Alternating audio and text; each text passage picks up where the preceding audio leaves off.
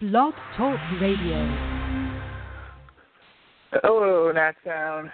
Take a deep breath. Jonathan Papelbon will not scare you anymore. Nationals avoid a sweep with a 10-9 win over the Cincinnati Reds in Great American Ballpark. Doghouse, we had to sweat this one out though. They come back from a 5 nothing deficit. Take a 10-5 lead into the seventh inning. Felipe Rivero on walk, single, three-run home run with one out in the inning. 10 to 8 game after Jay Bruce's blast there. Uh, Shawn Kelley finishes off the seventh, comes back out for a scoreless ace, hands it to Jonathan Papelbon in the ninth inning, looking for save number 15 of the year. And this is where it gets dicey. Tyler Holt with a single to start things. Joey Votto walks. Brandon Phillips with a double to left to bring uh, Holt in. Joey Votto goes to third, so first base is open. They walk Jay Bruce intentionally. Bases loaded, no outs. Jonathan Papelbon somehow gets out of it uh, to the surprise of just about everyone watching the game. I think Adam Duvall pops up to short for out number one. Zach Cozart, Cozart goes down chasing. Uh, really bad at bat by him there. I'll pick on Cozart for a second. And then we'll pick on Papelbon. Ivan DeJesus Jr. flies out to center to end it. A little too deep to center for my taste. Just wanted us to sweat it out there a little bit more, but Jonathan Papelbon, uh, that, that bend that but doesn't break line from Dusty Baker. I hope he doesn't use that one again. But Nationals just escape with a, a, a sweep avoiding win, 10-9 in the end after Papelbon really put a scare in that stand. Uh, I don't know if you could quite say bend without breaking here. It's, it's more like bend and only broke mostly, as opposed to completely disintegrating. Uh, you, you know, except except to starting off uh, three and zero oh against the last couple of hitters, I, I think he literally went as far as you can go, close to losing the game without losing the game as you can go. Uh, okay, losing or tying, let's say. Um, I, load the bases with with no outs. Uh, it, I, uh, uh, I, I realize Rivero and Kelley did not cover themselves with glory yesterday. Uh, Rivero had another tough outing today, uh, but of course Kelley bounced back and, and got got five nice outs. It, you know, it, it's easy enough to say, all right, even a good reliever is not going to be good every single time they come out, and certainly that's that's what we saw from uh, Rivero and Kelley this week. But goodness gracious, it seems like this is what we see out of Papelbon every other outing. Um, you know, insert everything that we've been saying about his, his lack of stuff and survival on sheer will and guile at this point. Uh, he's it's not always going to be the critical AB against a younger hitter who is willing to chase and and is more nervous than you. Uh, we we were awfully close to seeing that run walk in or or some other bat would be hit, sneak through the infield, and push the winning runs across. Uh, just please, Dusty, it's time for a change in terms of the bullpen management here. I don't care how much he's getting paid. All right, I'll stop now. Dave Nichols from Federal Baseball also joining us on the line. Dave, we talked the other day about uh, Ken Rosenthal from Fox Sports, MLB.com's Bill Ladson throwing out there the rumors that the Nationals are looking for a bullpen upgrade and possibly at the end of the bullpen uh, Joel Sherman of New York uh, News, uh, New York Post. I don't know where he is anyway. Uh, threw out some scenarios today too. Mentioned that the Nationals might be interested in both of the options out there in New York with uh, Aroldis Chapman and Andrew Miller. I don't necessarily like the trades he was throwing out there, but I understand the Nationals' interest after watching Papelbon come close to blowing one again. I, I don't think the people in the Nationals front office are dumb. If we can spot these things and the trends that are going down for him, uh, you have to think they're out there looking for something, and you know got out of it with a win today, but could very easily have blown this one and gotten swept by a 21 and 35 Cincinnati Reds team. Yeah, that would have been that would have been bad. I mean, bad in quotation marks. Um, you know, when we when we started talking about this series, um, you know, the beginning of, when we when it started, we figured, okay, if they win four or five out of the, the for the first six against Philly and the Reds they'll be doing something. Well, they slipped the they slipped the Phillies, saying, and we had good feelings about coming in here. Um, and then they they lay the turd Friday and Saturday night, and, and with the uh, just the skin of their teeth today. Um, yeah, they got to do something. I mean, we've talked about this all season long. How Papelbon skills has degraded to the point where he's barely a major league pitcher anymore. Um, obviously, these high leverage situations, he's surviving. He's 15 out of 17 purely uh, for the most part on luck instead of skill. Um, he's just he's not fooling anybody. Um, the fastball is flat. The slider, when it's not sliding like today, uh, is batting practice, and we saw it yet again. Uh, it's only a matter of time before um, before this really costs the Nationals in terms of, of uh, blowing saves, losing games, um, and it looks like this division is going to come down to the last week of the season, and you can ill afford to have somebody you don't trust closing ball games. What's the solution? Well, there really isn't anything in house. I mean, we've seen um, the guys that the Nats uh, hoped would be their backup options. Um, you know, primarily Felipe Rivero struggle uh, Rivero is to the point now where you might have to send him down to get straightened out against left-handed hitters because he's incapable of pitching to them. Uh, Shawn Kelley is probably the next in line for saves, and uh, it's very rare that a that a reliever, a mid reliever, gets a three-year contract. So obviously the Nats think that he's capable of doing it, um, but he's had bouts where um, all of a sudden he forgets how to throw a strike. So um, it, it hurts this team that they have to cover a bad transaction, i.e., Jonathan Papelbon, with potentially another bad transaction because you know whatever that they give up to the Yankees to acquire either Andrew Miller or or um, or Chapman is just going to be exorbitant. The, the Yankees are going to ask for the moon because they know that if the Nats are going to come crawling to take on one of those two contracts, it's going to it's going to cost them. Uh, what is it going to cost them? Um, you hope it doesn't cost a big part of the future because, as we all know, uh, relievers are fungible assets. But um, those two are two of the best left-handed arms in the game. So whatever if they if they end up making a deal with the Yankees, it's going to cost the Nats, and it would be a shame to compound a bad trade with yet another bad trade. Yeah, I think the reason they're looking for a backhand arm is that they have the when they're going right, as they have been for most of this season. Though some of the relievers have faltered recently, they have everything from the sixth, seventh, eighth covered pretty much, and then you got Papelbon in the ninth, who's just continues to scare everyone. And you said it's going to be an exorbitant price. Uh, just for the sake of argument, the trades Joel Sherman was throwing out there were Reynaldo Lopez and Wilmer Difo, maybe more for Aroldis Chapman, or if you want to get Miller, he said Giolito and Robles, which uh, you know Rizzo hangs up the phone if you ask for that, but it's going to cost them if they want to get one of those two guys. Uh, maybe Rizzo goes out and does what he normally does and finds some controllable closer out there, a young guy, but you kind of need someone established if you're going to knock Papelbon out of that role. And like you said, you're just trying to make up for last year's mistakes still at this point because Papelbon just does not look good out there, even though he managed to escape this one. And doghouse, it was right. definite early because. Go ahead. I was just going to say the the, the uh, further exacerbating the problem is you're going to have to DFA Papelbon. He's not somebody that you can fight into the eighth or the seventh inning. You're going to have to let him go. So you have to find, and when you replace him, you're going to have to find another arm to replace him, whether that's um, from another major league team or from the minor leagues. Doghouse. It started bad as well with Tanner Roark on the mound, two and two with the Nats two and four in six May starts, over which he had a three two three ERA, two twenty nine, three oh six, three forty line against in thirty nine innings, one and one with a one nine one eight nine ERA, one eight six, two sixty nine, three hundred line in nineteen innings against the Reds in his career. He gave up five runs in a forty one pitch, six hit, one intentional walk. Uh, second inning there, 54 pitches total after two. He's done after three innings. Dusty goes for it when the Nationals rallied a little bit in the fourth. He replaces uh, uh, Tanner Roark with Stephen Drew, who drives in a run to make it five four at that point. They end up tying it on a Ben Revere single, a ground ball that actually got through second, which is your big favorite Ben Revere joke. Five to five when they rallied there, but Tanner Roark is done for the day after just three innings. Really not a good outing for him. The ball was up the whole time, uh, getting hit hard. Three innings, seven hits, five earned runs put him in a big deficit, which they rallied from, but he was done early.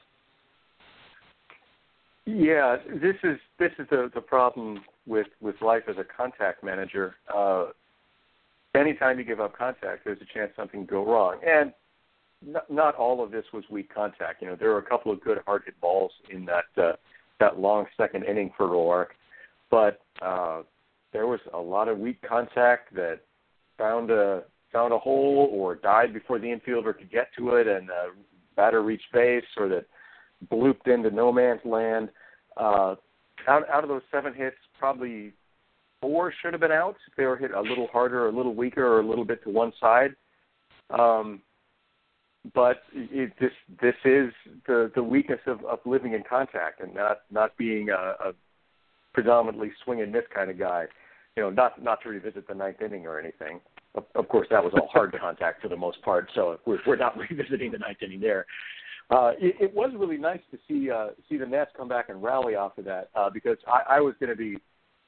I, I can't even imagine how hysterical my headline would have been in the post game if they had somehow been uh, been no hit by by Moscot, and uh, I, I got to give my props here to uh, to Bob Carpenter on the on the broadcast because he he brought the whammy out early and often, talking about how he was throwing a no hitter. So good on you for invoking the jinx there. Dave uh, Moscot, a 24-year-old 2012 fourth-round pick, 0-3 in four starts this season, a 7.13 ERA, 9.91 FIP, 3.57 Ks per nine, 4.58 walks per nine, 273, 373, 681 line against, and 17 to two thirds. That's a 90 to 92 mile an hour fastball, slider 82, 85, two seamer 90, 92, curve and change. Started with two and a third hitless. Uh, Harper single, first hit of the game, followed by a Murphy home run. He's absolutely crushed him. Five to two at that point. Uh, Ramos follows with a blast, five to three five to four on Drew's single. That was all for Moscot. Uh, one time through the order, he had the Nationals on the ropes and pretty much shut them down. But they really got to him in that rally in the uh, fourth inning, knocked him out of there pretty quickly. Yeah, it's it's not really worth talking about John Moscot because he's not going to be a major league pitcher for very much longer, and would only be a major league pitcher on the Reds, the Padres, or the Twins at this point. Um, yeah, the Nats offense had to wake up in this one. There, there's just no excuse losing to a pitcher like to a, on the skill level of John Moscot, who would not be pitching for 27 of the 30 major league franchises. Um, it's nice to see Harper get going today with a couple of hits. Uh, Ramos with the with the blue home run, um, a couple more hits. Um, this offense is capable of producing. Um, it just seems like they were in a funk here for the last couple of weeks.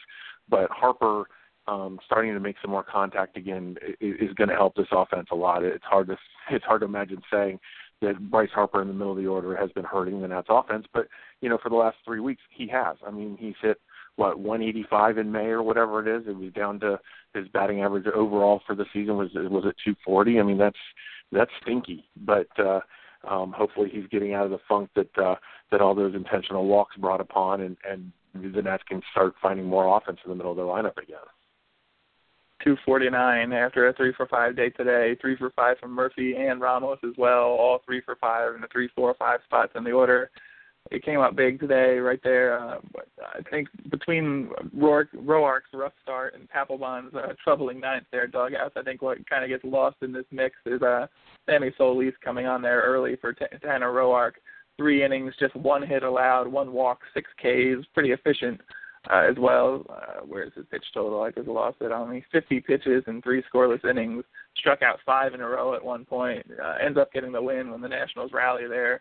Really just a, a dominant performance out there. I mean, maybe it was just a hard throwing lefty coming on after Roark had struggled and they were hitting him pretty hard, but he, he dominated the Reds out there and really kept the Nationals in this as they rallied and overtook the Reds. Uh, yeah, he he was commanding his pitches well, throwing an easy 95 from the left side uh, again, coming in looking uh, very much in, in control, not really uh, worried about the situation, even when it, it you know became a tie game as he was pitching. Uh, interestingly enough, he has the second highest WPA on the team this game, just hmm. behind Wilson Ramos on the strength of his three for five pop fly home run uh, day. But Solis is uh, is a great asset to have in the pen. He can give you multiple innings, and he gives you multiple high quality innings, uh, and that's just like we saw today. Um, honestly, I, I don't want to see him go when Belisle comes back. Uh, I, I wouldn't mind seeing Papelbon go when Belisle comes back. I'm sure Papel or Belisle could do just as good a job closing games. Uh, but uh, sorry, not not to dig that sore spot back up. Yes, thumbs up for Solis. Dave Doghouse anticipating my next question there. I, I think he's been extremely valuable out of the pen. I think having that third lefty is a good thing, especially one who can give you uh, extended innings or come on in a, a short spot when you need a left-hander there. Uh, Matt Belisle has been rehabbing though. It seems like he's just about ready to go. Uh, Sammy Solis was called up when he went on the DL. Uh, it's kind of hard to part ways with him at this point. I think Dusty Baker seems to like having him out there too. Uh, what do you anticipate them doing if and when Belisle's ready to come back? Is he going to spend a little bit of time at AAA or somewhere uh, working his way back until they need him, or do you think they're going to make a move when he's ready? Well, Lyle gets 30 days on rehab, so I think he's got another, you know, two weeks or so. Um, to, to further Doghouse's point, I think Matt Belisle and, and Jonathan Papelbon's skill level are pretty similar at this point. Uh, you soft tossing righties that have to live on dial as opposed to skill. Um, you know, it's really a toss up between them. But um, but yeah, no, a third lefty in the pen is a luxury. Um, logically, you would think that Solis would be the move to go out. You'd hate to see it happen because he has pitched so well. He's pitched well in difficult situations for the Nats. Um, just did absolute yeoman's work today, so um, it would be tough to see him go. Um, but it comes down to um, Dusty Baker's preference. You know, he wants a third lefty in the pen, but um, but Belisle made this team um, against all odds out of spring training. So um, you would have to think that Dusty wants him back in the pen when he when he's ready to go. So um, I don't know. Felipe Rivero, send him down to get him straightened out against lefties. Who knows? Um, at, this point, they they have to figure out um, what Rivero can do because uh, the idea that you've got a left-hander that can't get left-handed hitters out um, it doesn't wash. I mean, he's been just devastating against right-handers that can't get lefties out, and they need to fix that.